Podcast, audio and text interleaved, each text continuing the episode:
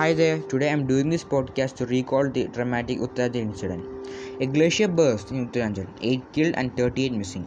Chamoli, Chamoli Uttarakhand, 7 February 2021. Disaster struck Uttarakhand's Chamoli district on 7 February 2021 in the form of an avalanche and deluge. After a portion of the after a portion of Nanda Devi glacier broke off. The sudden flood in the middle of the day in Dhauli Ganga, Rishi Ganga, and Alaknanda rivers are all intricately linked tributaries of Ganga, triggered widespread panic and large scale devastation in the high mountain areas.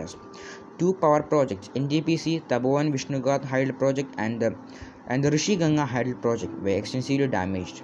The avalanche occurred after part of glacier collapsed beyond Sumna on Sumna Rimkim Road, where laborers were engaged in road construction work.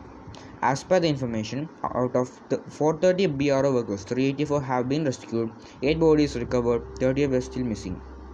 At last, they found them, and this incident has been part of India's history.